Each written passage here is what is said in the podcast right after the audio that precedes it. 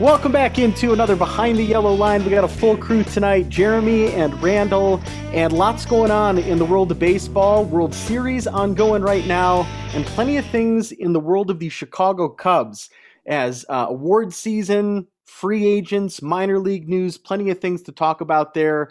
But I think it's important to start with the fact that we are recording this show on the evening of November 2nd, Wednesday night here. We're recording this, and Gentlemen, it's been six years, six years ago tonight, extra innings on the road after a rain delay. The Cubs take game seven. They win the World Series. And uh, pretty cool that we ended up recording here on Wednesday night. Six years to the day it all came together. It's not just six years to the date but it's also the same day of the week. It was also a Wednesday, November 2nd of 2016. And, uh, you know, I realized that today. I said, how can that possibly be? And then it realizes that uh, it's been six years. It's been a little while. But uh, yeah, convenient that we ended up recording tonight. And what, what a night that was. What an occurrence that was. What a fall that was for all of the millions of people around the world in the Chicago Cubs fan base it's crazy to think about. I mean, honestly, that night is probably, uh, you know, the greatest sports night, you know, I think any of us will ever probably experience in our lives. Like, I don't know how anything else could ever top that. I mean, hopefully we'll have really high highs, especially with the Cubs. But like that, that was just a thrilling, epic moment from start to finish just crazy how it all played out. And I know, and every time I watch it, I'm always like, you know, because the Rajai Davis homer and everything. But the Cubs were never. I always point out the Cubs were never losing no. in that game. They were never losing. I know people's hearts were in their throats. They uh, everything went down, but the Cubs at no point in that game ever were less. I mean, it started off obviously with the Fowler homer, one nothing, and they were never losing. At worst, tied. So just a crazy night. And you know, I, always a special night. I think we'll always have with us, and I my one of my favorite nights, obviously ever. It, it only felt like they and we were losing, losing health, losing all manner of things. It only felt that way, Jeremy. Yeah, I know. We all, you know, we all saw the Davis homer. And we all felt the Kipnis. We all saw Chapman there basically throwing like hanging sliders in the ninth inning. They couldn't get around it, but they were never losing. We felt yeah. like bad things were going to happen, but great things happened.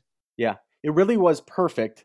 I think if there's one thing, if you really want to nitpick that would have made it even better, was it'd be a home game, right? If game seven happened to be at Wrigley Field, but it worked out perfectly, right? And if the Cubs were going to go out and win that World Series, as I said, extra innings on the road, you throw a rain delay in there, your elite pitcher at the end of the ball game blows it to Rajai Davis of all people.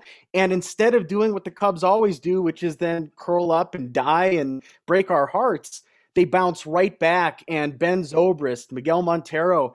I've been critical of Albert Almora. He didn't become the player I wanted him to be, but damn, tagging up and getting to second base and putting yourself in that position late in the ball game it's just incredible. And remember Chris bryant nearly homered in that at bat too. Maybe he would be a cub if he had actually hit a game winning home run in game seven of the world series. Who knows how all that stuff would have played out but i look back on it fondly. Other than it's like damn it's already been six years since we had that night. Time's kind of flown by here recently. Yeah and and easily, easily, and I don't think there's a whole lot of competition, but easily the best advancement from first base to second base on an out yeah. in the history of the franchise.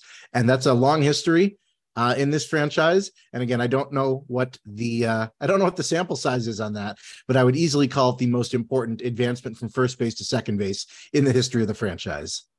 And I always think it's funny that, and, and you know, I love it that Miguel Montero has maybe two of the biggest hits, maybe two of the top five, I don't know, biggest hits in Cubs history, and certainly since 1945, you know, um, of the game winning homer against the Dodgers in game one in the NLCS.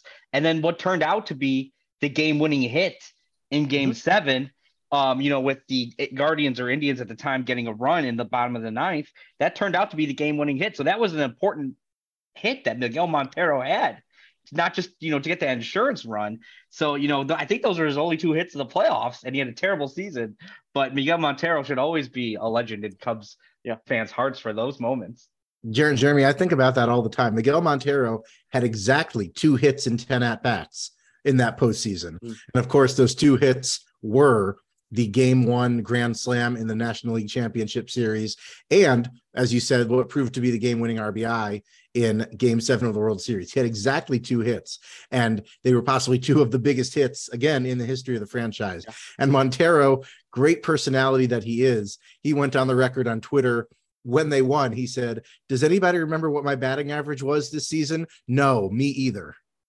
Yeah. Well, I'd also like to point out with Montero, he was hurt during the postseason as well. I think some people maybe lose sight of that. The big story with the playoffs that year was Schwarber coming back from the injury and then getting base hits and things in the World Series. But Montero was not healthy when that was going down, and yet he still managed, to your point, Jeremy, hit two of the most important hits in franchise history. And even though he wasn't a great player, a likable Cub. I think that's safe to say, and we'll be celebrating him for years to come at Wrigley Field and he's the guy you know who started on the twitter. When he got the whole hashtag we are good and everything he was kind of you know it didn't end well in the clubhouse with him although he was kind of right with his situation where he called out jake arrieta for not allowing uh you know watching runners on base and stealing. But you know he provided a lot i feel like to the team. He provided a little bit of an edge with his personality.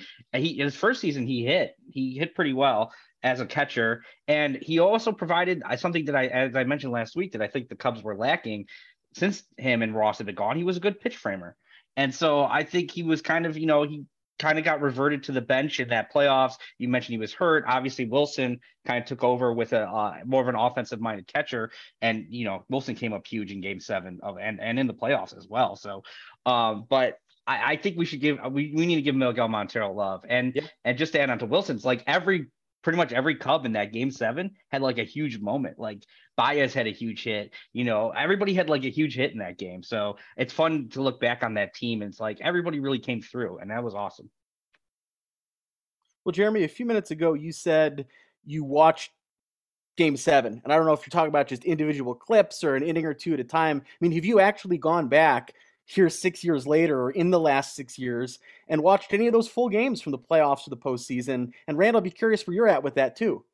Well, I, I mean, I feel like in 2020, it was playing during when baseball got shut down. It was playing all the time, and I, I so I've watched. I definitely have watched a bunch of those um uh, of those games throughout that time period, and I've I've watched. You know, I, I have gone up and rewatched. You know, the the tenth inning, the ninth inning, or watching some of the situations like when um you know I sometimes I'll rewatch because it's just so crazy to me what happened with Lester. You know when he came in and he threw that that that breaking ball in the dirt that bounced up off of Ross's mask. Two run wild pitch. Uh, exactly. Like think about the incredible bad luck that Jon Lester had in that game. Like yeah. I was not one of these guys that was like pissed off that they brought Lester in for uh Hendricks, even though Hendricks, because I thought, you know, third time or through, whatever, had, and Lester was great. And he just had some incredible bad luck. I think that move would have paid off. Like there was a swinging bunt that, you know, I think it was, was it Kipnis or whoever got the first base. It was just a lot of weak contact, a lot of just craziness that happened when he was in the game, but that kept Cleveland in the game. But yeah, I've, I've rewatched some of those games uh, since then. And, you know, it, it was just such a special night that it's always like, it kind of brings back some of those memories and some of those feelings that like, you know, yeah, and it, I I love it. So yeah, I can I can watch Game Seven as much as possible. Yeah, I, I think there's no shortage of emotions and memories that are kind of hard coded into watching it. I don't know if I've watched the complete game seven since it was live. As Jeremy said, there was a time in the not so distant past where Marquee had nothing to show um, and and except for what everyone wanted to see, which of course was Cubs playoff games. I've definitely watched the ninth inning. I've definitely watched the tenth inning. I've watched the key moments. I don't think I've gone through and I've watched the complete game seven.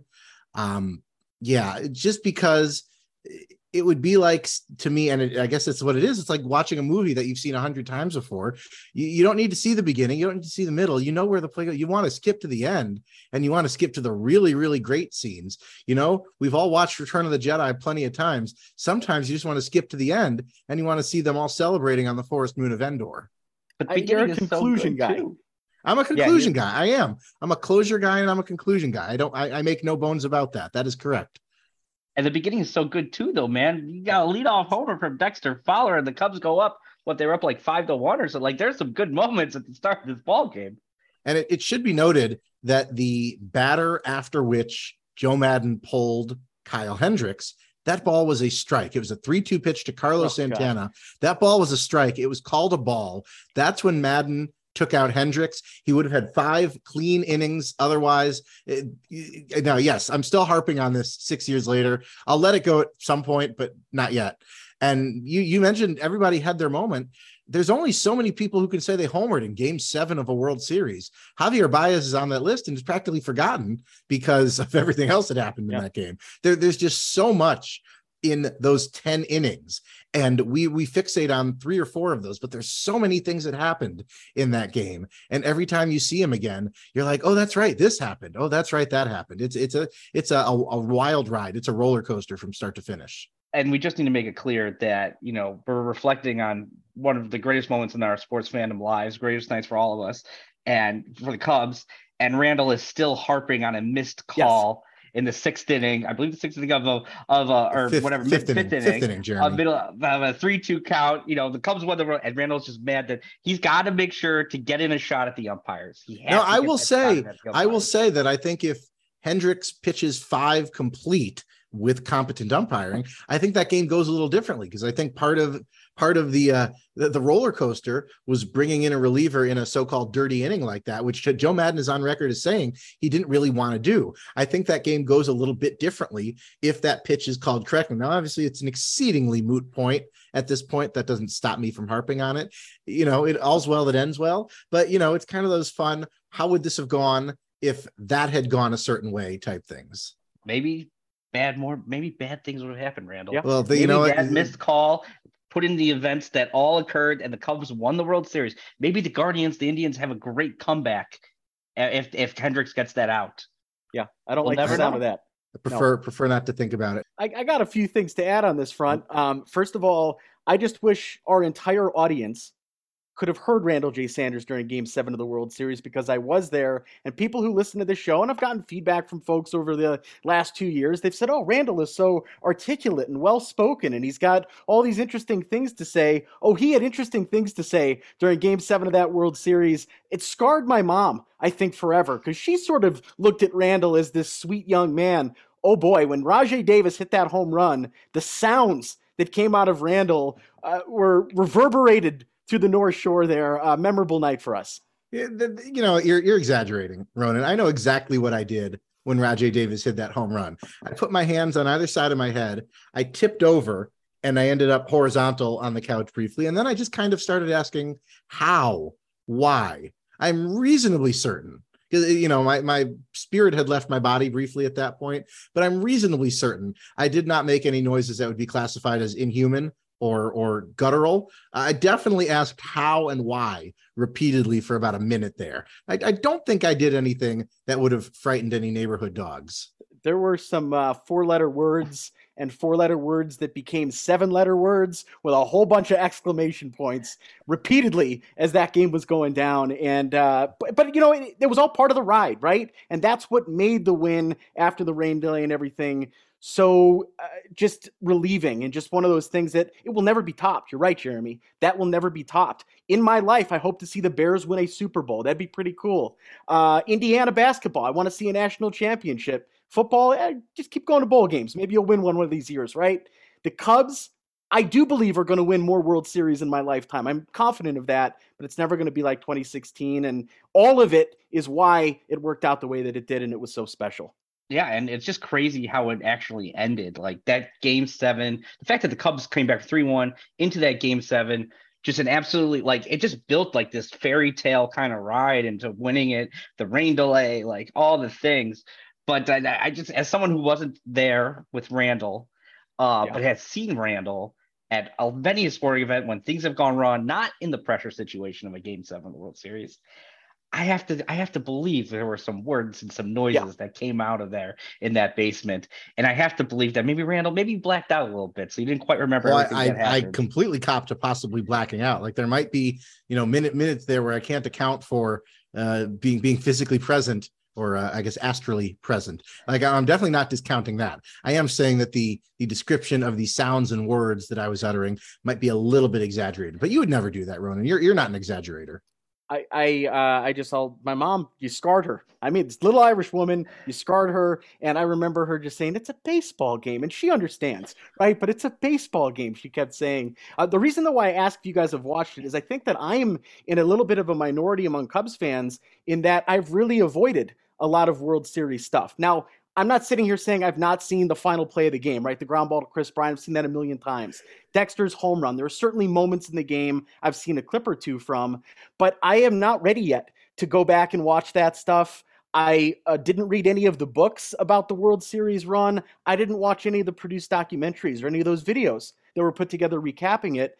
And I think part of it is it's it is still too fresh. I'm watching Chris Bryant. I'm sorry, I'm watching Kyle Schwarber in the World Series tonight for a National League team. So the guys that were on that Cubs team, one, a good chunk of them are still playing. There's very few remaining on the Cubs roster, but I'm not ready to feel nostalgic about it yet. I'll get to that point, maybe when some of these more players are gone, and maybe after the Cubs win another one.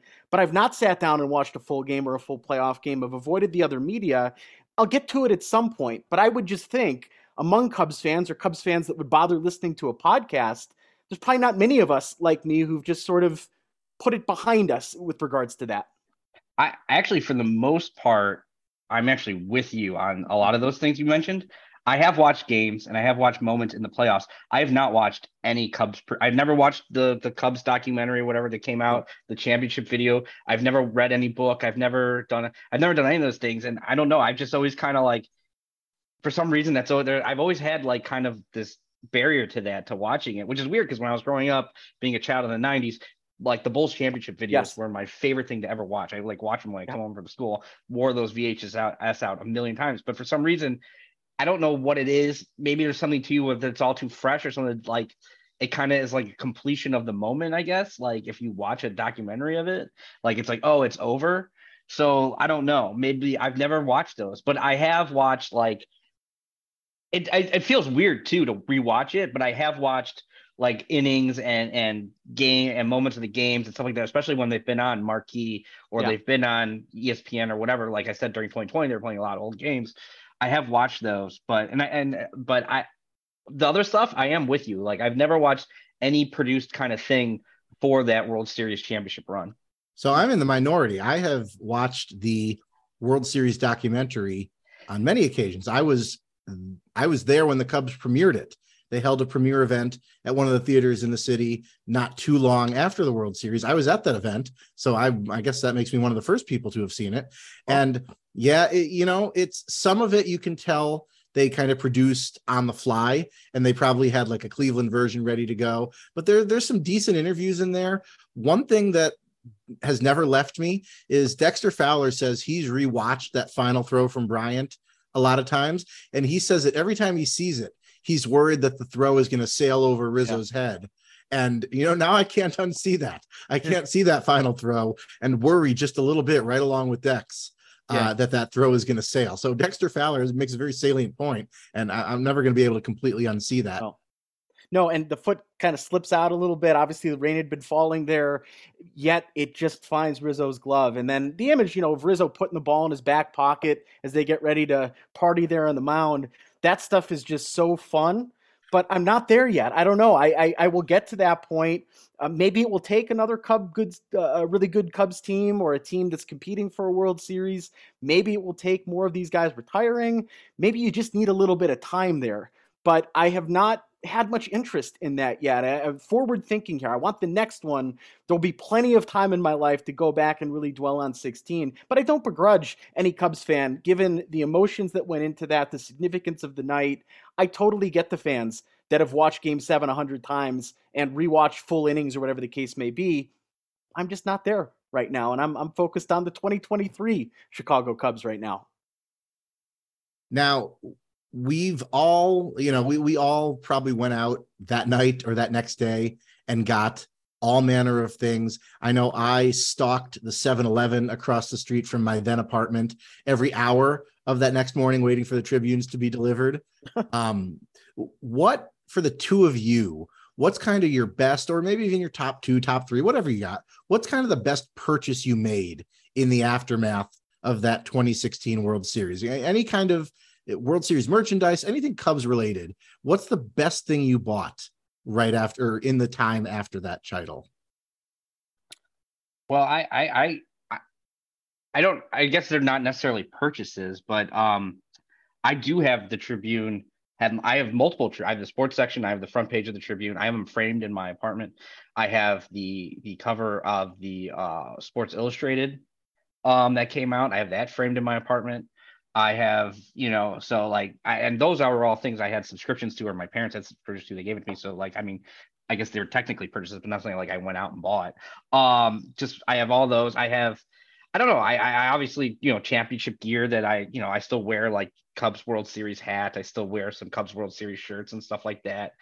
Um, in terms of just like I like because I said like with Ron, with what kind of what Ronan was saying, like I never went out and bought like a book. I never went out and bought something that was kind of specific to those teams.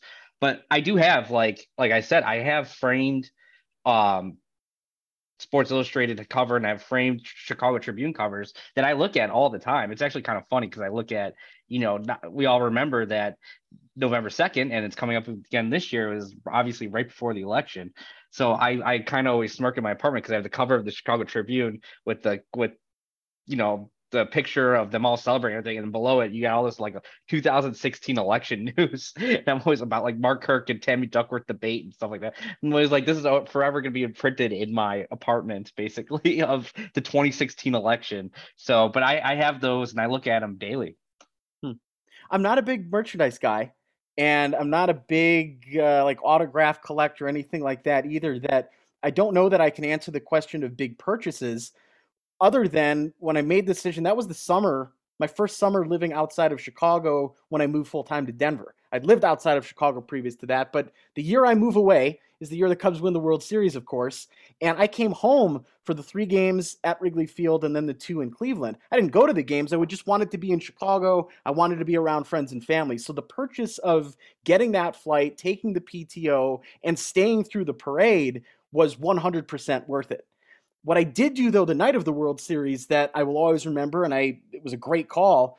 We were there, Randall, at my parents' house through the early hours of the night. They win Game Seven hopped on a train after. You did not come along for this, but went I did drive city, you to the train though. Drove me to the train, went down to Wrigley Field, got to the ballpark sometime between two and three, saw on the marquee World Series champions, had a few minutes there outside of Wrigley. And what I ended up doing was staying up all night, staying out all night, and going to the lakefront for sunrise. And I wanted to be on the shores of Lake Michigan, right in front of the city of Chicago when the sun rose with the Chicago Cubs as the World Series champions. And yeah, it was an overcast day. It wasn't that typical sunrise you get over the lake, but I was there watching the sun come up on the City of Champions, the Chicago Cubs. And that's a memory that I thought was pretty cool. There was nobody else out on the beach. We were out there, had a really nice time, and that's something I've got forever.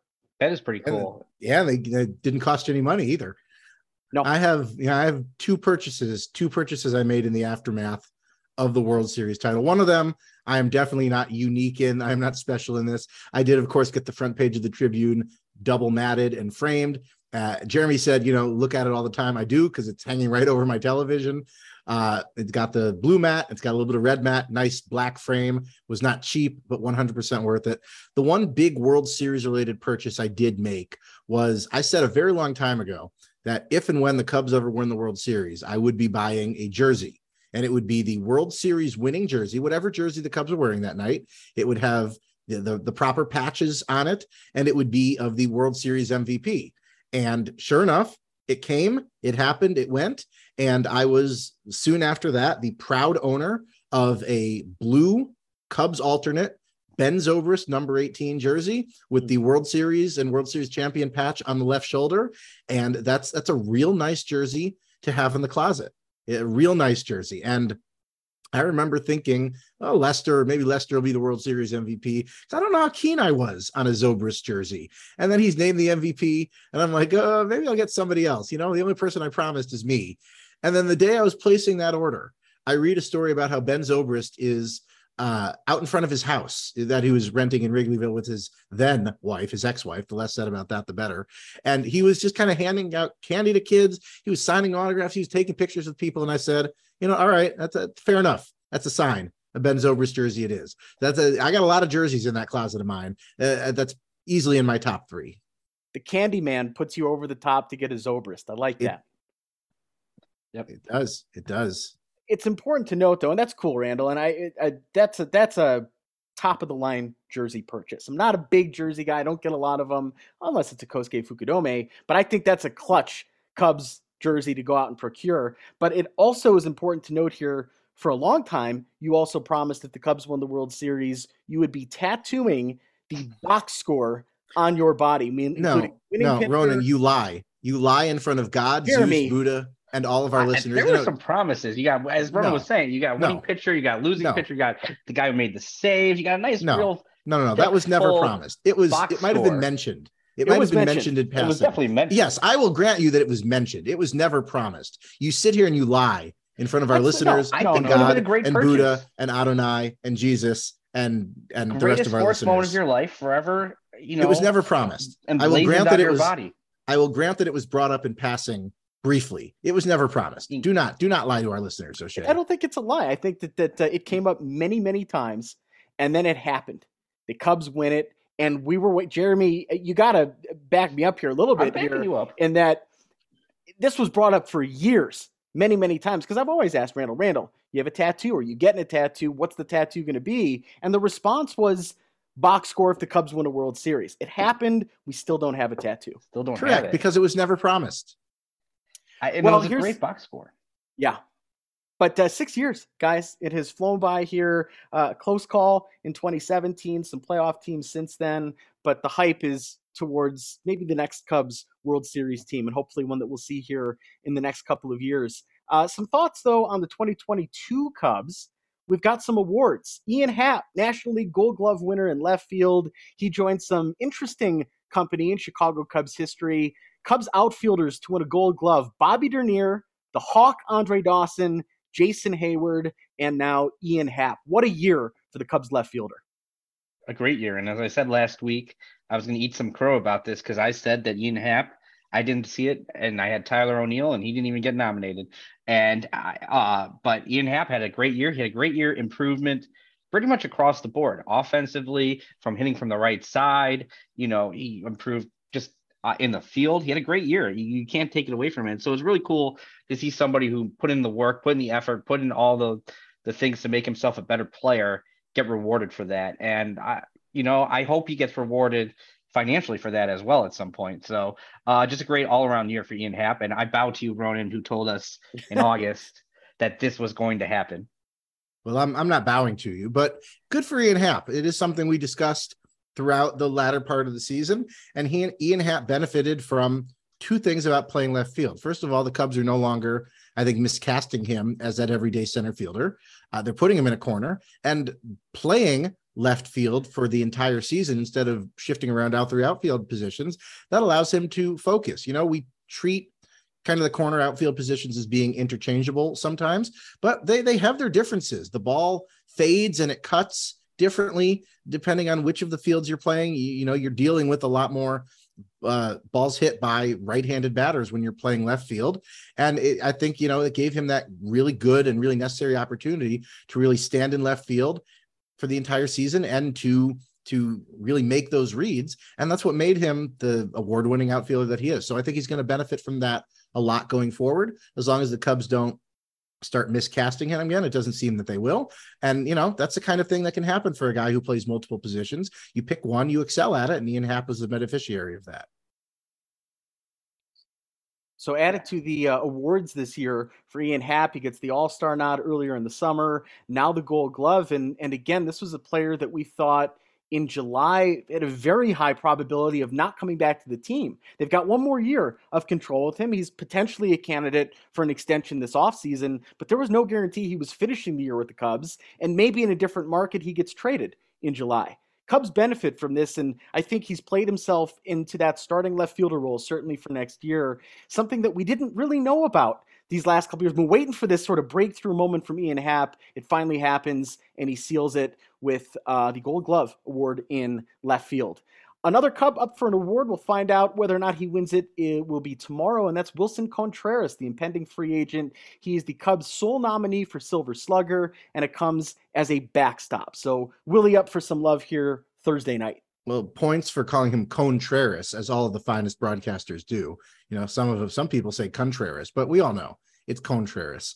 And you know, we talk at length about how this season could well be and probably is Willson's last hurrah as a Cub. It would be good for him to get a little a little offensive hardware on his way out because again, we're going to miss Willson when he's gone. I think after a potentially a full season of watching uh, watching Yan Gomes start behind the plate every day. I think we're going to miss Willson a lot, and I, I, hope he wins it because he deserves it. He's been such an integral part of the success this Cubs this team has had in the last six seven years. Uh, so I, I, hope he wins it. I really do. It'd be nice for Willson to get some uh, individual recognition. Obviously, he's made a few All Star games, but yeah, he came off he was so hot to start the year, pretty much the first few months, and then he kind of cooled off towards the end. He got hurt. You we all know he uh, turned his ankle at the Field of Dreams game in Iowa, and then he he missed a lot of time in the second half of the season, um, which the Cubs held on to him, and uh, and it pay. I guess it pays off for the Cubs. You know, they'll get uh, more more than likely get a uh, compensation pick if when he signs it somewhere else this offseason. Hopefully, we bring him back, but you're more than likely not. But I just love that Willson is going to get some sort of recognition, even if he doesn't actually win the award, which I think he should. Um, he's the nominee, and and he did so much as a Cub uh, for the last six six years. We talked about you know, in being in the World Series, Game Seven, having that huge hit. Um, as a rookie, you know, coming up, being that guy, uh, taking over the catching duties in the playoffs for the most part. And so I, I just, you know, we all love Willson Contreras. We're all going to miss him when, as Randall said, when he's gone. So it's just it's just cool to see him get that individual recognition, and I'm happy about it. I, I hope he wins. One other note here with the big league team uh, change on the coaching staff here. Out at hitting coach is Greg Brown. Apparently, he's been offered a different position in the organization. We'll see whether or not he does that or explores something else. Dustin Kelly getting the promotion, the minor league hitting coordinator for the last two years. The Cubs have been churning through these assistant coaches, especially hitting coaches. Uh, Jeremy, why should Cubs fans be excited that Dustin Kelly is now the guy in control of the hitters? Well, answering your question about Dustin Kelly, I, I think for I guess why the Cubs did it and why you know you, you should be excited about it is the fact that Dustin Kelly is kind of a guy who you know working his way up, but I, I guess he's he more cohesive with what the organization wants. And and it's because with the pitching side we've kind of seen these kind of advanced developments and all these things. Craig breslow from top to bottom working and it just hasn't really been there on the offensive side. And i, I to me honestly i'm kind of a little bit not that you know the cubs obviously know and they're going to make the right move or they're going to make what they think is the right move. And so I'm a little disappointed that Greg Brown, a guy we talked up a lot last year, a guy who was a former college coach, like instructor, kind of has kind of it didn't really quite work out. Like that's something that disappointed me that we've seen from the last few years. A bunch of, we've gone the Cubs have gone through, as you mentioned, a lot of hitting coaches, and so I was a little disappointed when this news came out. Then I'm like, it's just kind of like another kind of thing that we're going through, but the positive note and focusing on it is Dustin Kelly's a guy who's been in the organization a couple years, came from the Dodgers. Um, him and Justin Stone, who's pretty much in charge of the offensive, um, as Craig Breslow is in charge of the pitching infrastructure. Uh, the you know they're going to work together, get more play from the major league to all the way down to the complex league. Everybody's on the same page, right? And I think that's the goal of this. And I think Dustin Kelly being in the system for a couple years kind of fits better in that situation. So hopefully it does work out and hopefully we see you know all these improvements up and down the organization. So from that sense that's that's what I would be excited about as a Cubs fan getting Dustin Kelly up there as a guy and they did not replace Johnny Washington who's the assistant hitting coach. So they are bringing him back and it seems like most of the rest of the staff is going to come back as well. Yeah. So you do get that continuity. Yeah, you, this is the same front office and largely the same brain trust that hired Greg Brown a year ago. I'm a little curious what they saw a year ago that they don't see now. And Jeremy, you mentioned it. Here, the Cubs hitting coaches since 2015: John Mallee, 2015 to 17; Chili Davis in 18; Anthony Iapoce, 2019 to 2021; Greg Brown, and now Dustin Kelly. That's five hitting coaches since the 2015 season. Uh, you know, I, I think the hitting coach is kind of a front man. He gets a little too much blame when the team can't hit and he's get he gets no credit when the team does hit but you would like to see a little bit of continuity at, at, at some point. And like you said hopefully dustin kelly coming from within the organization more matches what the cubs want to do philosophically as an organization. Hopefully we're not having the same conversation uh, a year from now because i think that would be pretty damning if we go through you know a third hitting coach in as many seasons well, it is the third hitting coach under David Ross, the eighth in 12 years. So a revolving door there. Uh, you know, there a lot of problems with the Cubs offensively this year. Also came from the fact there were a lot of bad players that got a ton of at bats. Simmons got a lot of at bats. Reyes got a lot of at bats. Go on, Frank Schwindel got a lot of at bats. Even Patrick Wisdom, oh yeah, he hit some home runs. Not a particularly great hitter. A lot of these guys had a lot Jonathan of at bats. Villar. Exactly. I mean, there were plenty of guys. So when you look at the hitting coach, you say, "Oh, the Cubs, you know, uh, ranked in this category in hits and this category of home runs." I don't know. I don't really care so much about that. I saw some really good progress. Uh, Ian Happ, for example, against right-handed pitching. So do, does he get credit for that, or is that something separate that the team worked out? I don't yeah. know. I just know that there's a lot of people that track the Cubs minor leaguers, that follow the farm system, that are saying Dustin Kelly is legit. This is a good promotion from within. This is a smart hire, and I'm willing to bite that for now, and we'll see what type of players they have in that lineup. Yeah, one of the things that makes for a good hitting coach is good hitters. Yeah. Uh, so hopefully the Cubs can go out and add a few more of those, and that will make the hitting coach look a whole lot better by proxy. Yeah, I, I, I yeah, I, I think that Dustin Kelly obviously is somebody that impressed them to move him up, and I think that um, like like nothing I said I, I want to is is against Dustin Kelly at all. Um, and I think that it's probably you know a good. I just think that they probably wanted just more cohesiveness from top to bottom. I think that's really what it is. And I, I don't know how why Greg Brown didn't quite fit in that. I, I like I don't know the the exact details of that, but I do think like that's pretty much what it is. I think that's mostly what it is. Like the Cubs want that, you know, everybody basically in the organization is working not quite you know because they're all going to be individualized but from the same concepts and the same ideas and everything and no kind of differences like you know when you're in double a you're being taught this and you get to the majors and they want you to do something different is obviously would be an issue. And so hopefully you know you bring dustin kelly up who has as you say ronan has gotten high marks across the board that you you find that kind of that mixture that the organization really likes, like they have done on the pitching side. It seems like mm-hmm. it's so funny to think about how five years ago the Cubs couldn't develop pitching, but they could develop hitting, and now it's kind of flipped, and they've they've their best pro. I mean, they still have some good hitting prospects, but right now it's like everybody's coming up throwing 95 97 they have all these guys that can contribute right away they don't really quite they have some elite high end upside potential guys but nobody that can really kind of contribute right away for the cubs next year um, that you're confident in going into 2023 like oh th- this guy could be a contributor in 2023 and so unfortunately some of those guys that we would be confident in have gotten hurt and so that that's probably an issue there itself so we'll see how it all plays out. You figure another factor in that too, the exit interviews the players go through at the end of the season. You can be a good fit, you can be a competent coach, but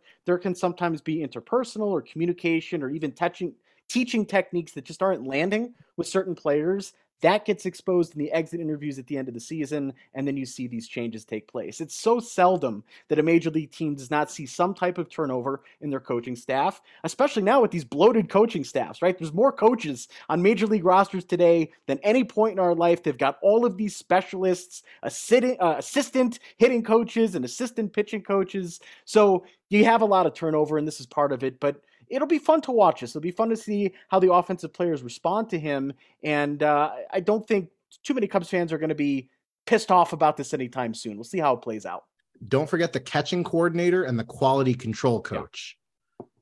Important that's what, uh, that's what you need, Randall. A quality control coach. Yeah, uh, maybe, maybe. Well, I'm not against that. I'll, I'll, start. I'll put out an application. I'll put out a, a job listing and see what kind Randall, of applications. We, we don't want we you get. to go Joe Maddon on us. We think you need as much analytics and coaching and guys in the clubhouse as possible coming from the top. I got plenty of analytics. I got whole cards in my pocket full of analytics, like Joe Maddon said when he was hired. And I will ensure, Randall, uh, whether or not you want it, advice will be pumped to you consistently oh, no, the, about the, all facets of life. The quality control coach's job will be blocking that advice. That's going to be a, a part of the quality is uh, addition by subtraction there. Cubs need some starting pitching. This is something that we've talked about. It's going to be a big topic of conversation all offseason.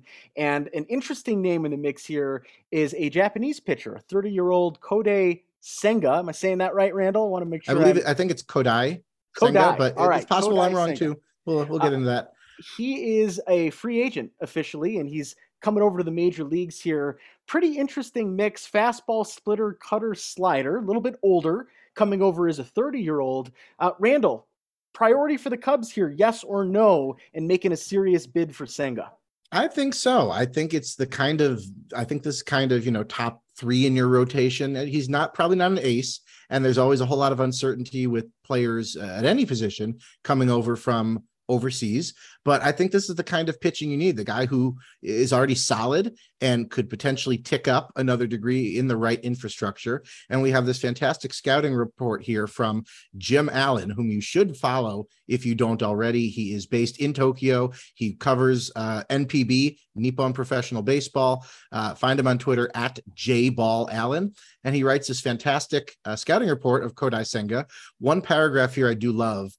For years, Hawks ace Kodai Senga has asked his team to post him and has, and I'm quoting here, been politely told to mind his own business because the Hawks as an organization do not recognize the posting the posting system, and uh, that that struck me as funny. But uh, again, he writes this fantastic scouting report of uh, Senga going back two seasons, 2021, 2022. Ronan, like you said, he's uh, a four pitch guy, throws a fastball, he throws a forkball slash a split finger, whatever you want to call it, a cutter and a slider. And great part of the scouting report is Jim kind of breaks this down into uh, the, the 2080 scale, which we all love reading. It's a real concise way, if a little, um, if maybe a little general. But uh, on the 2080 scale, the fastball is a 50, the splitter, the forkball, whatever you want to call it, is a 70, and then the cutter and the slider are both 60, and that's a real solid mix. I think the issues uh, with Senga are the command a little bit. Great stat here. He ranked 111th out of 187 in called strikes. So a little bit of command issue with the fastball, but he throws it hard. And so batters do still have to keep it in their back pocket uh, as to whether they're going to swing at it or not. So ultimately, I think this is a guy who could do really good things for you with the right infrastructure. It's a player I'd like to see the Cubs go after. We've talked about it before. You already have Seiya Suzuki in the fold who is willing to extol the virtues of the Cubs organization in Chicago. It's a player I think they should be pursuing, and supposedly it's a player they will be pursuing. So I think that could be a real solid addition to the pitching staff where you need frontline starting pitching for 2023. I'm not, yeah, I'm not opposed to, you know, going after a guy like Senga, but for me, I just, what I think of what the Cubs really need for next year is they really need a top of the rotation guy. And I'm not Yeah. sure that this is that guy. And I don't Um, think you're wrong necessarily. I, I think they need a, a, a guy that, you know, and I, I don't know where he would fit because the Cubs have a lot of depth. I, I, in my opinion, I feel like that could be in the rotation and, and obviously adding more, you know, is better. But um, like, I just think they, I think they need to prioritize getting somebody that's going to fit in at the top because they don't have that guy like Marcus Stroman, solid pitcher. Hopefully, Kyle Hendricks will be a solid pitcher. Um, they have some other guys, you know, that, that have shown some stuff. Justin Steele, maybe Keegan Thompson, maybe he goes in the bullpen. Hayden Wesneski, you know, other things. There's a lot of guys that can compete for three, four through three through five. I feel like in the Cubs system. Um, so what I want is a guy who's going to come in and be a one or a two. And I don't know if this guy, this guy is a one or a two. Even looking at it, like his numbers, kind of like he's not really striking out a ton of guys in right his last year in um in Japan, which there's not the same velocity in Japan. Like they're not seeing the same. They do see a lot more um breaking balls. Um, so I don't know. Like I I, feel like I like if they want to add a solid pitcher, I'm all for that, and I'm all for that. But I just want to see them prioritize someone who's going to kind of come in and kind of be at that level. And I'm not sure th- this guy is at that level, in my opinion. And Jeremy, I think that's a, a very valid point. I think if you sign Senga, he probably slots in as maybe your number three guy. He doesn't necessarily make the top of your rotation better. What he does is he takes your depth guys and he pushes them a little further down the depth chart. So you are another pitcher away from having to maybe give a guy like Javier Assad a, a, lot of starts in the season, or a guy like Adrian Sampson, if you bring him back, a lot of starts in the season. And I think that would be his value is that he pushes your depth guys a little further down the depth chart. I think you're 100% correct. I don't think he profiles necessarily as a one or a two, the quote unquote ace. And you're not going to have to pay a posting fee. He is a free agent. So what you're signing him for is what you're signing him for. You don't have to pay a fee to his NPB team, but he's not going to come cheap. He's going to be a multi-year deal. It's probably going to be in the 60 to 70, maybe 80 million range. Um, so it's not going to be cheap. And it's a question of do you want to pay the use your resources for a number three guy like that? And Ronan, I know you love following Japanese baseball. You are one of two people in this podcast who owns a an NPB jersey. Where do you sit on uh, Mr. Senga as he looks to come over from NPB? I, I, hope the Cubs take a serious look here and they court him and they bring him out. He gets a chance to see Chicago and they see if the dollar amount will make sense here because I trust their judgment. In if they think they can bring this guy in, throw him into that pitch lab, and they're going to get a solid three or four.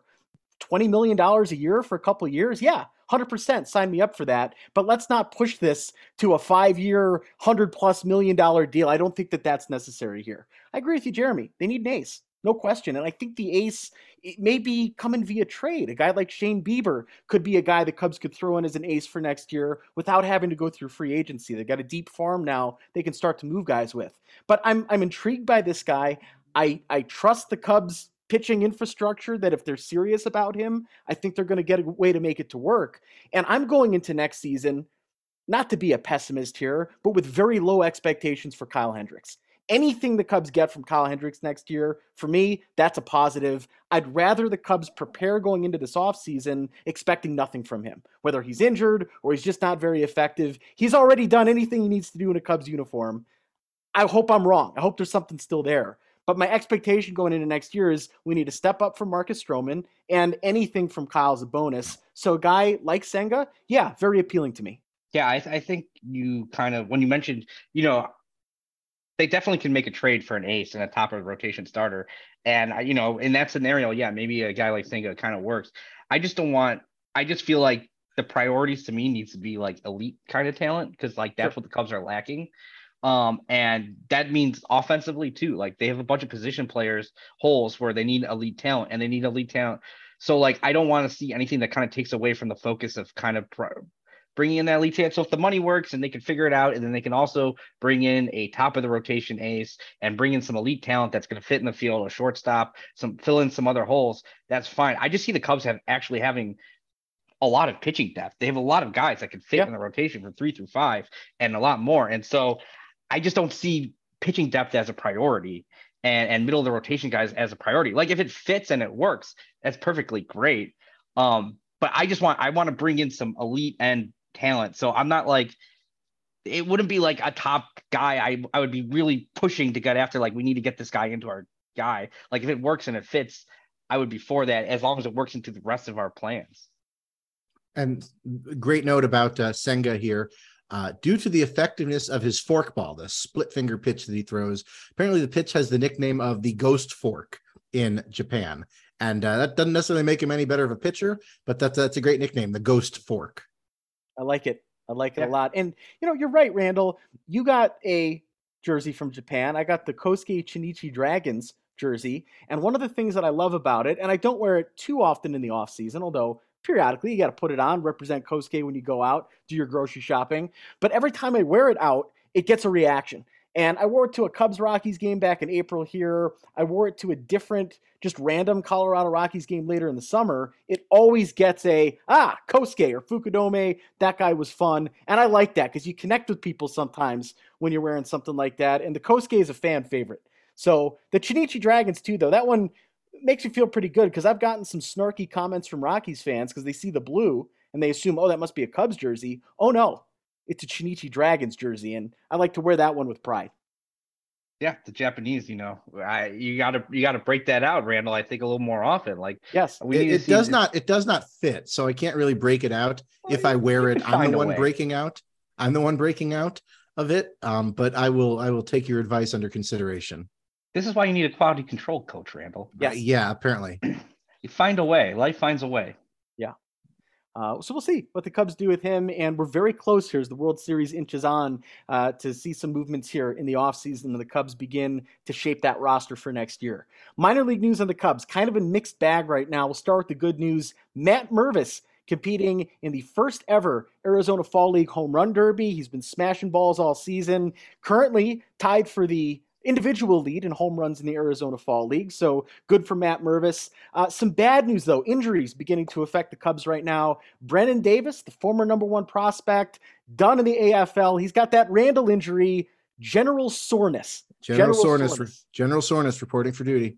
Yeah, uh, I know you felt that one from time to time. Apparently, it pertains to the back. He's had back issues this year, so he's sitting it out. But the real bad one, Alexander Canario, we have seen that footage. I wish I had not seen the footage. The ankle and the shoulder seriously injured right now, an injury that could take somewhere between four and six months to fully heal. So we're not just talking about, okay, his year is done. We're talking about an impact into next season. It's brutal, guys. And if you haven't seen it, I wouldn't advise watching it. I, I reacted like I, I curled up watching what happened to his ankle there. It's just horrible to see this happen to a guy who's had a great year. And this is rough on so many levels. Again, we're talking four to six months before he's healed enough, probably to get back to baseball activities, the, the running and everything. So at this point, if he's back by the minor league all star break of 2023, that's probably a speedy recovery. He also dislocated his shoulder when he tripped over the base. He dislocated his shoulder. That's going to need surgery too. And it, it, it's rough on so many levels because not only did Canario have a great minor league 2022, not only was he having a pretty decent uh, season down in the Dominican Winter League, but this was a guy who had a chance to factor in in 2023, whether that is playing for the Major League Cubs. And he had been playing center field for his Dominican Winter League team. And that's a position where the Cubs have need.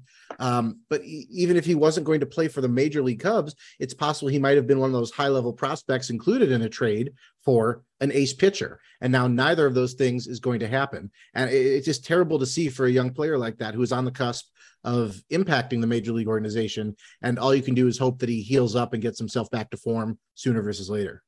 It's, it's obviously a, a, a terrible news for him and, and also for the Cubs as well. As Randall mentions, like he could have been a guy factoring in a trade.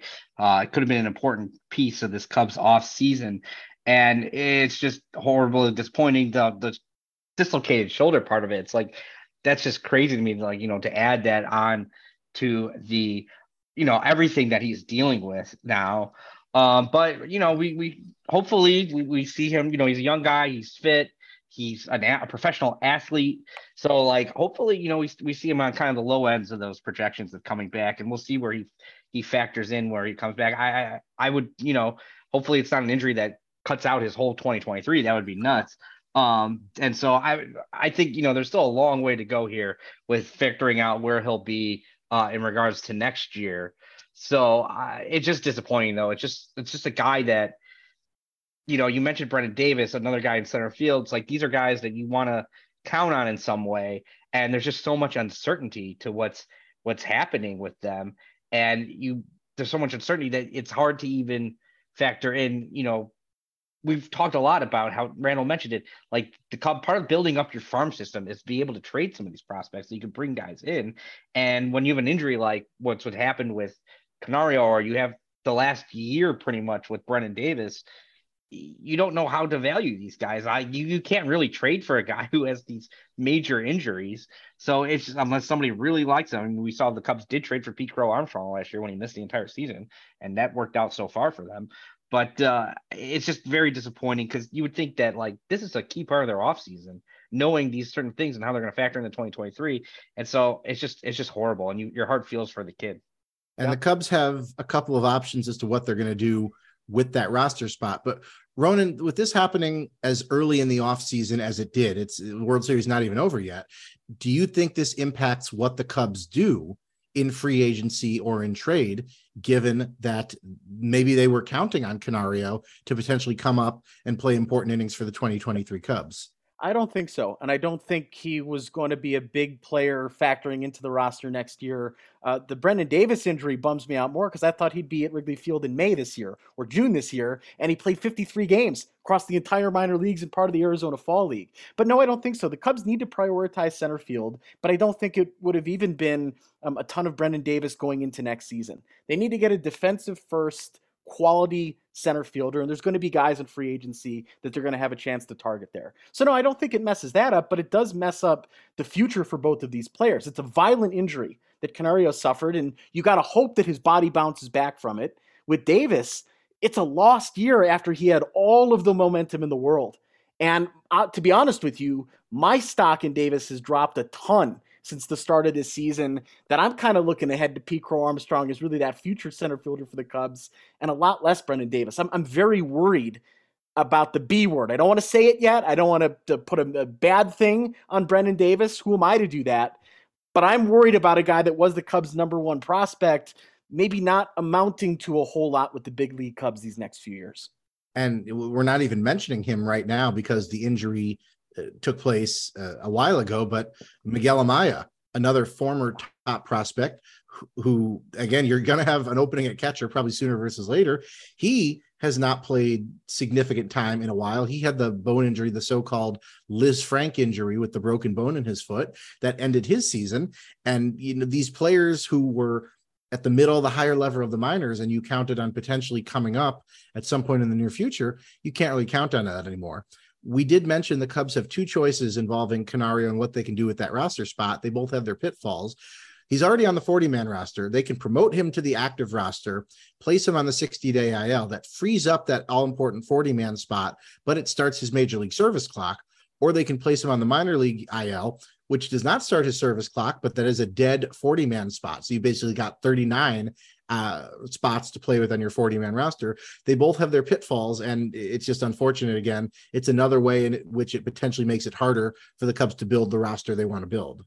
Yeah, and and I, yeah, and those are decisions that'll probably uh, have to be made in uh, late March. So we'll see where Canario is at that point in time in terms of his stage of recovery or, or whatever his prognosis. But I kind of agree with you, Ronan, that I don't think it necessarily would have factored into their plans for the offseason of you know what they were going to do with center field necessarily. I do think it obviously factors into like making trades and what they're going to do there. But I mean, I do think maybe a little bit in terms of depth, kind of like, well, what t- what do we want to like? They're I think they're going to acquire a center fielder no matter what. But I, it might affect kind of how how much do we want to invest in center field or what type of center fielder do we want to go out and acquire? Because maybe we thought we had this little bit of depth where if something happens, maybe one of these guys are going to break out to where now, okay, we don't actually have this depth. And so maybe we need to invest a little bit more in the center field because we don't actually have the guys that we think that could maybe come up next year. Um, but I, I, I always think, I always think they were always going to go out. I, I don't think ever where they were going to be like, well, we got Brennen Davis and and Alexander Canario, and maybe we'll you know, go into next year with with somebody like you know not and then see if they provide. I think they're always go looking to get a starting center field or somebody that's going to take the job on day one that they're going to provide for. And so yeah, I do I do agree with you that I don't really think it's the these injuries really kind of change the focus of what they're going to do in the offseason necessarily from center field, other than maybe a degree of priority. Um, I do think that affects how they were going to look at trades because like Alexander Canario was apparently a guy that was being heavily scouted by other teams, and that they were part of what they were doing was just showcasing him. And yeah. so I think that's a huge hit that the Cubs have to take now. Well, injuries suck, and it especially sucks when it's minor leaguers that are knocking on the door of a major league roster. Um, tough for them more than any of us. Like we're frustrated because this impacts Cubs depth and things like this. Um, it obviously hurts way more for those guys who've been working their tails off to get to where they're at. Well, let's end with some good news here. As I said, Mervis in the home run derby. It's Saturday night, 8:30 Eastern. Sloan Park in Mesa, so the Cubs spring training ballpark, the site of the home run derby. I see an article here on MLB.com about the players that are in it. I see no mention of a TV broadcast. Are they really not broadcasting this on MLB TV? Because that is insane. Nobody fumbles the bag on marketing their product quite like MLB. Uh, I I would watch a minor league. I would watch this AFL home run derby. You would watch this AFL home run derby. We would watch is the is the Fall Stars game, the AFL All Star game, is that being televised? At least it usually is, I assume. Yeah. Okay. I would hope MLB Network can get somebody down there to sit behind a microphone, and I hope they could point one or two cameras at a baseball diamond for that. But it, it's the sort of thing you can't even like stream it with a, like a one camera thing online for people to tune into that way if they want to. It, it's just MLB has no idea how to market their product. Even the ancillary products like this, this you know, a minor league prospects home run derby, people would watch that. You would think there would be some way to square that circle and broadcast it to people who want to watch it in a way that would make sense for you. And I just don't understand why they don't take those steps. I have been impressed that Arizona Fall League games have been available on uh, MLB.tv. Um, and so that uh, yeah but yeah I, I don't know i you would think somebody would watch the home run derby but maybe there's actually only a few people that will watch home derby. I don't know. I, I would think there's a whole level of prospect hordes uh guys online that would want to watch that. But uh, i just want to go on matt mervis. It's like when does that guy stop? You know it's like i've kind of been i don't want to say disrespecting him but it's like okay maybe this is the level where he's gonna kind of like this year in 2022 that he's kind of gonna but and it hasn't. Every time he's going out there, it's like he's getting better and he's hitting the level even more. So I'm I'm like, well, I still think the Cubs need a first baseman, but like maybe Matt Mervis is gonna be a guy in 2023 that's gonna do something. Whereas I was like very kind of skeptical, but like, okay, he's a little old for his age, but he's just hitting the ball. And if a guy keeps hitting the ball, at some point you got to recognize it and say, "Hey, he's just mashing the ball. He's mashing Mervis." So uh, I've just been thoroughly impressed with that dude. I've said it all all summer and all fall. He just refuses to stop hitting. It's the best way to put it. He, it's not that he, it's not that he's stops it. He refuses. He refuses to stop hitting. And you know, it's the sort of thing. Hopefully that carries into spring. Hopefully that carries into big league success. He's just going to refuse to stop hitting. Flat out refuse that sounds good. And I love the thought of the Cubs going out and getting a first baseman anyway this offseason and have Mervis going to spring training, fighting for a job on that roster, and then maybe earning it or earning playing time as the season goes on. Just don't give it to him. Don't hand it to him. I think it would be a huge mistake for this team to go into next year just sort of thinking, all right, Mervis is just going to ease into Wrigley Field, no problems. Give them some competition. It's the best thing you can do for some of these young guys. Well, one thing stands between the Cubs and free agency and a whole lot of chaos starting here in a little over a week, and that is wrapping up this World Series. It has been a good one. The Phillies and the Astros split two in Houston. They come back to Philly last night, and the power just goes out at Citizens Bank Park. Five home runs for the Phillies. They win game three, seven to nothing. We're recording this the night of November 2nd. Right now, the Phillies are being no hit in the ninth inning. The Astros cruising tonight, 5 0 to lead. So it looks like we're going to head into a game five tomorrow with this series set up 2 and 2. Folks, this is lining up to be a, a game seven type series, it feels like, between these two teams. There's zero question in my mind that this series is going seven. And how about that? The no, there's nothing anybody loves more than a combined no hitter, and we are three outs away from getting one in the World Series. That's very exciting. And I'm being half sarcastic, half not. Uh, the, yeah, the Philadelphia Phillies, they hit multiple home runs. They hit five of them last night. And they were all tanks. And then they potentially get no hit tonight. And uh, that's the, the duality of man, I guess. Yeah. And how about the fact that there's only ever been, uh, what, two ever uh, no hitters in the postseason before? You have Don Larsen in the 1956 World Series, and the only World Series no hitter. And then you have Roy Halladay of the Philadelphia Phillies throwing a no hitter in Citizens Bank Ballpark in I think 2011.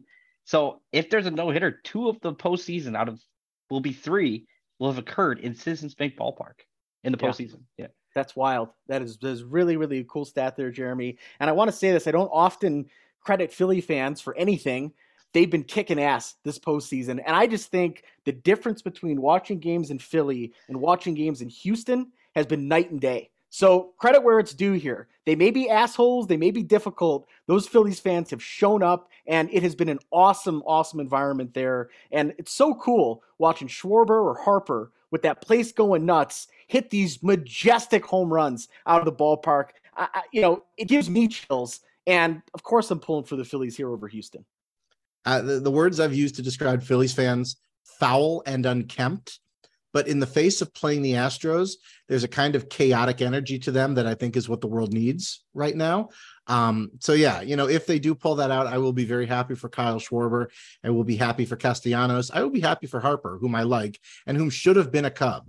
And that's probably another thing I'm going to harp on for a long time. His name is Harper, so we're not going to let it go anytime soon. Uh, but yeah, I'll be more happy for the team, maybe for the fans. But Ronan, to to what you said, they have been showing up in this World Series, and they have just been making that building shake. So good for them. And yeah. I'll harp about something too that's been bothering me as I've been watching the postseason here. The Cubs non-tendered Kyle Schwarber. I, I, don't want anybody to ever forget that. We're talking about not offering that guy a contract over a difference of like two or three million dollars. It's absurd. And if anybody wants to say to you, oh, Tom Ricketts isn't cheap, the Cubs aren't cheap, they had a big payroll in 2019, the Cubs non-tendered Kyle Schwarber over a couple million dollars. Horrible horrible. And I'm all in on Jed. I love this front office outside of ownership. I love the baseball ops guys. That's a bad move. And that one didn't work out for the Cubs. And good for him for going out and continuing to uh, shove it because it's been awesome watching him hit the ball out of the ballpark. That's what Schwarber does. He's a shover. He shoves things, and he's been shoving. He's been shoving. Yeah, when he hits them, they're majestic, and you can never deny a Kyle Schwarber home run. They're some of the best sights in baseball. But the one thing I will give for the Philly fans, they've been up, and I agree with you guys. They've been crazy, um, and they, I would expect them to be more than the Houston fans who have been the World Series for the last six years. So it's a little bit of a different drive down there. But still, the Philly fans give them all the credit in the world. They've been they've been awesome. That that is fair. Like they've had more success in Houston, but it's a mindset thing. I think Philadelphia you got a little bit in common there. People who live in a place like Philly, uh, us back in Chicago, right? When you live in a place that's cold, and when you live in a place that has these sports teams that fail a lot of the time, it builds a certain fan base that I don't think you have in Houston. It's like a yeah. different type of person. And I think as a Midwestern person, someone from Chicago, I see more of myself in those Philly fans than I see in anybody from Houston. It's like a different world down in Texas, and I think it breeds a different level of intensity. It doesn't it gets hot as hell and humid in Houston. I know that, but it doesn't it breeds it breeds a different level of bacteria is what it breeds. Yeah, it, it's a whole different ball game, and uh, we'll see. But I'm I'm pulling for Philly, and I'll say it here. One more prediction with uh, just a couple of games to go this season. Phillies in seven sounds good to me. I'll there take it. Go. Phillies in seven works for me. All right, one more thing I want to talk about here rule changes. We've already talked about the big ones for next year. Something that Randall's guy, Rob Manfred, brought up today. So, technically, the Manfred man is not set up for next season, right? The, there have been individual year by year circumstances where this runner at second base to start extra innings, that rule is not a guarantee or a lock for next year. But Rob Manfred today said, well, it's probably going to be. It's popular, he says, with coaches, with ownership groups, it's popular with players. And Rob Manfred, Randall, says it's popular with the fans. So it's probably here to stay. Well, this is me winding up, coming set, checking the runner. He delivers and he tells Rob Manfred, Go to hell, you bastard. It's not popular with me. And I'm a single issue voter this this election season. And that single issue is that Rob Manfred is a clown and his ghost runner is also a clown rule. So I don't know who he's been talking to. He has not asked me because if Rob Manfred were to ask me, I would tell him that I hate his rule. I think it sucks. I don't think it belongs in Major League Baseball. So, Rob Manfred, pull a better class of fan about your rule, pull a wider sample. There's no way, none, no chance that the fans have told you that they like that rule. You pulled it out of your ass like everything else you did. I stand by it. I see you cringing. You can say your piece. I've said mine. I don't like it. Go to hell. I've thought the Manfred man was pretty much here to stay ever since I heard a 2020 podcast with uh, Jed Hoyer when he effusively praised the Manfred Man, talking about how great it was for baseball and how Not much enough jerk off motions in the world.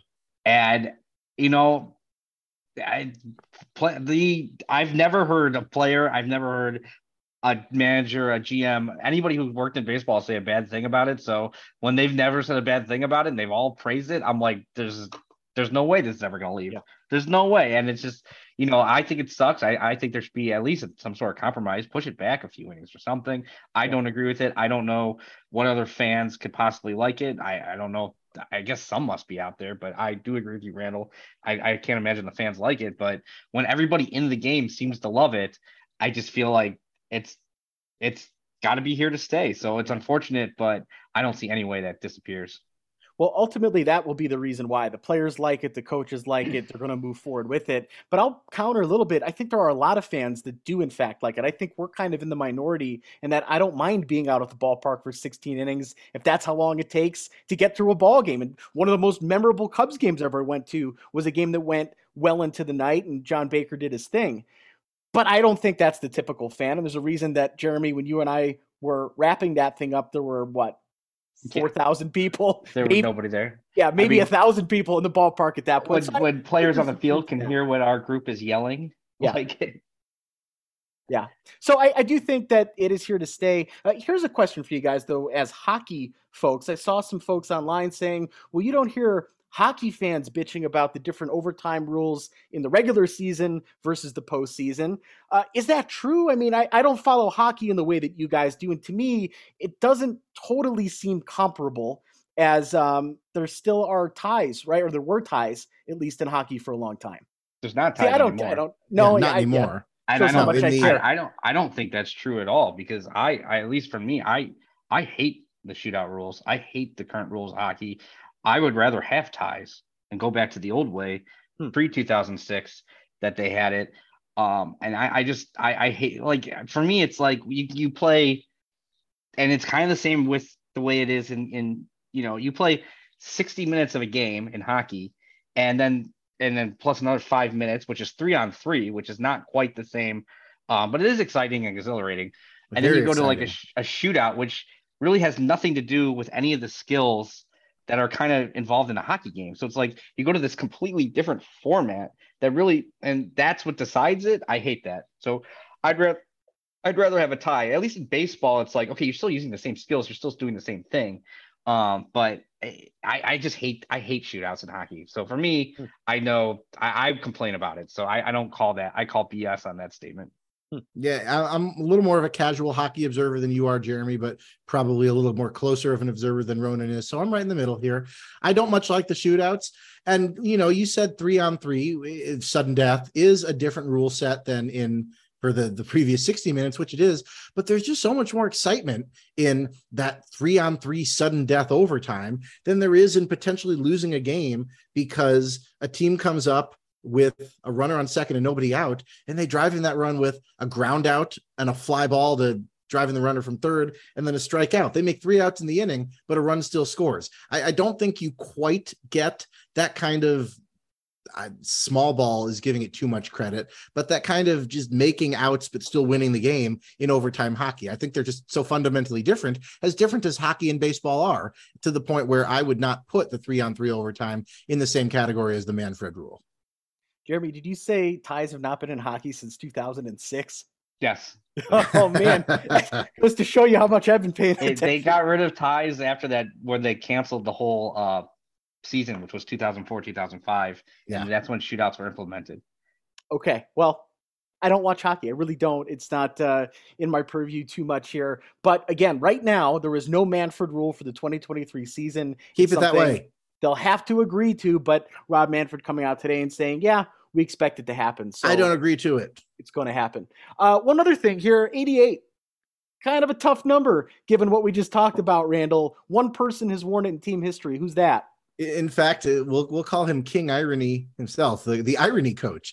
Greg Brown, the just fired hitting coach, is the one player or coach to wear number 88 in or during a regular season game, which I did not realize until cracking open the website this evening. That, of course, is Cubs by the Numbers, run by the incomparable Kasey Ignarski. Find his website online, cubsbythenumbers.com. Find him on Twitter at KCI99 if you are so inclined. But yes, that is the sole number 88 in Cubs history, the just fired former hitting coach, Greg Brown. How's that for a little bit of serendipity? Yeah.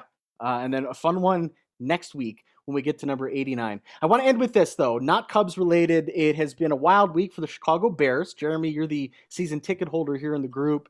Uh, you get the loss in Dallas, a game that looked like they were getting blown out early. They kind of cut it to four points, and then they end up getting blown out anyway. Then a bunch of trades happen. You get rid of your best defensive player, you go out and get a controlled wide receiver. So you're the Bears STH in here. Uh, you happy with the week we've had here with this trade deadline, or what should Bears fans be feeling?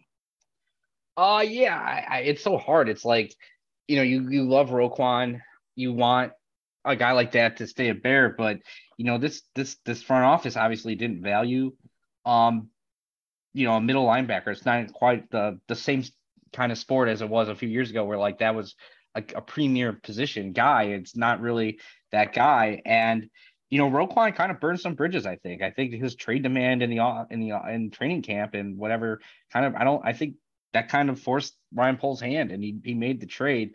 So I I, I did think it was a good trade. They got the pieces back. You know, the Bears aren't going to probably not going to go anywhere this season. He's a free agent, so you might as well get the draft picks.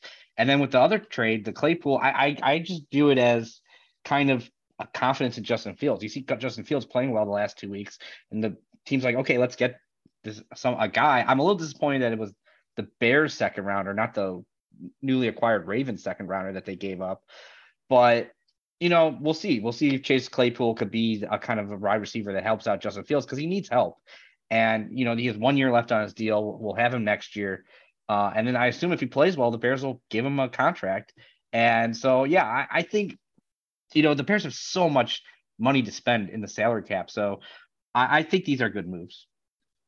Yeah, you know, I'm for it. I liked Roquan a lot. Great player. As the kids say, he had that dog, D A W G, of course. He had that dog in him, but he, re- he represents himself in the negotiations. He ostensibly asked the Bears for a trade, and then they traded him. And Roquan said, I was surprised to be traded. So I'm not, I'm not sure what you thought was going to happen there, pal.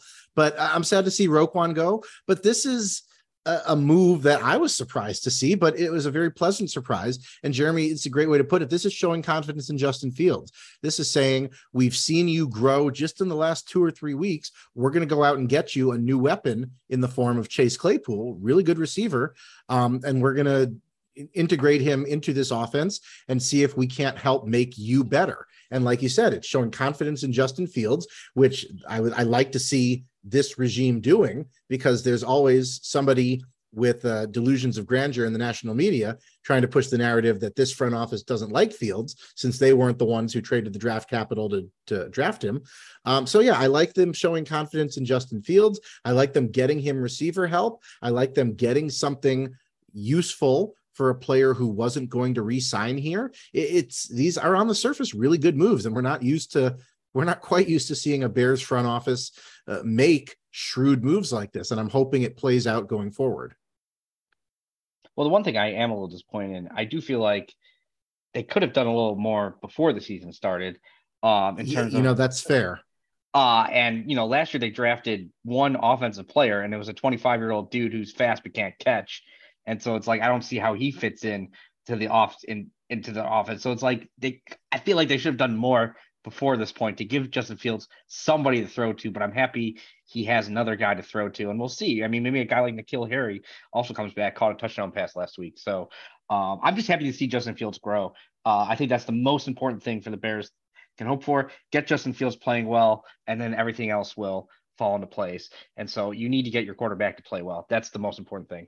100% correct. Getting Justin Fields out of this season confident and playing well is the top priority. You're not going anywhere this season. People are complaining this is going to make the defense so much worse. So much worse relative to what exactly? Yeah. And yeah, so I'm I'm a big fan of this move. Uh, like Jeremy, he made a good point. It's kind of like Poles did not really study for the test in the offseason and now he's scrambling. The only real offensive addition in, in the draft is Velus Jones Jr. This feels like they could have maybe gotten one gotten someone similar in the offseason, either in the draft or in free agency, but better late than never. And Ronan, you're you I know you're a Bears guy. The Bears are your number two team, and it's a it's a big drop off after that. Uh, were you as shocked as I was to to check the news on Tuesday and see the Bears traded for Chase Claypool? I was just surprised that they did a little bit of both. Pleasantly surprised that they sold and bought, and that's what they should be doing right now, especially if it's trying to improve some targets for their star quarterback or the guy they think will be their star quarterback. I don't know about Claypool. Like he had a really good rookie season a couple years ago. He's been pretty bad since. Mitch has been his quarterback. That doesn't help either. So I, it, it's a good move to make here. You're right, Jeremy. When we heard it was a second round pick, you're hoping it's the pick they traded for, not their pick, which is higher. But uh, we'll see. But it's kind of cool to see the Bears go out, do a little bit of both, build for the future while also adding something into the mix here. And it, it makes it worth watching moving forward because there's plenty of losses ahead of this Bears team this year. But you have a, one of those games, just one game the rest of the way where these two guys link up, you get a couple of cool touchdown catches, and it gives you hope for next year. And that's what I'm most interested in right now. Well, he said Mitch, Mitch, bad. Mitch has been as long as Rex hasn't been his quarterback because you know Rex is our quarterback. Uh, yeah, you know, if the Bears don't win another game, and they'll they'll they'll luck into some wins down. But if they are if they're you see them able to put up 21, 24, 28 points per game with an improved Justin Fields and with an improved receiver that he's throwing to, it's worth it. And you know, that's kind of what we have to look forward to is hopefully uh, I don't want to say hopefully, but very good chance that we look forward to seeing a whole lot of, you know, 41 to 28 losses down the stretch. And again, if it means an improved Justin Fields, then it's worth it. Yeah, I, I agree with you. I think that the most important thing is an improved Justin Fields. I just want Justin Fields. If that means the Bears have luck into a few wins because Justin Fields played well, I'm for that. I I I think Justin Fields playing well. I repeat it again is by far the most important thing that you can ever you can ask for the quarterback because or excuse me from the season because your quarterback is your most important part and you want that guy to improve. If if if Justin Fields kind of regresses or goes back to whatever, then I feel like this is just a wasted season. The Bears are going to have to start all over again at some point at the quarterback. So you just need to get him playing well. And if getting him another weapon really imp- helps him with that, I think that's a good thing. Good stuff. Well, as we bring this to close, the Phillies still hitless through eight and a third innings right now, bottom of the ninth. Schwarber just walked. We'll go watch the end of this ball one. The next time that we talk, there will be a new World Series champion. It's either going to be Dusty Baker or Nick Castellanos. So we'll see who walks away with the crown here. Then plenty of Cubs offseason talk to get to as we continue to roll things forward. You can find us on Twitter at BTYL Podcast. For Jeremy and Randall, we'll see you next time on Behind the Yellow Line.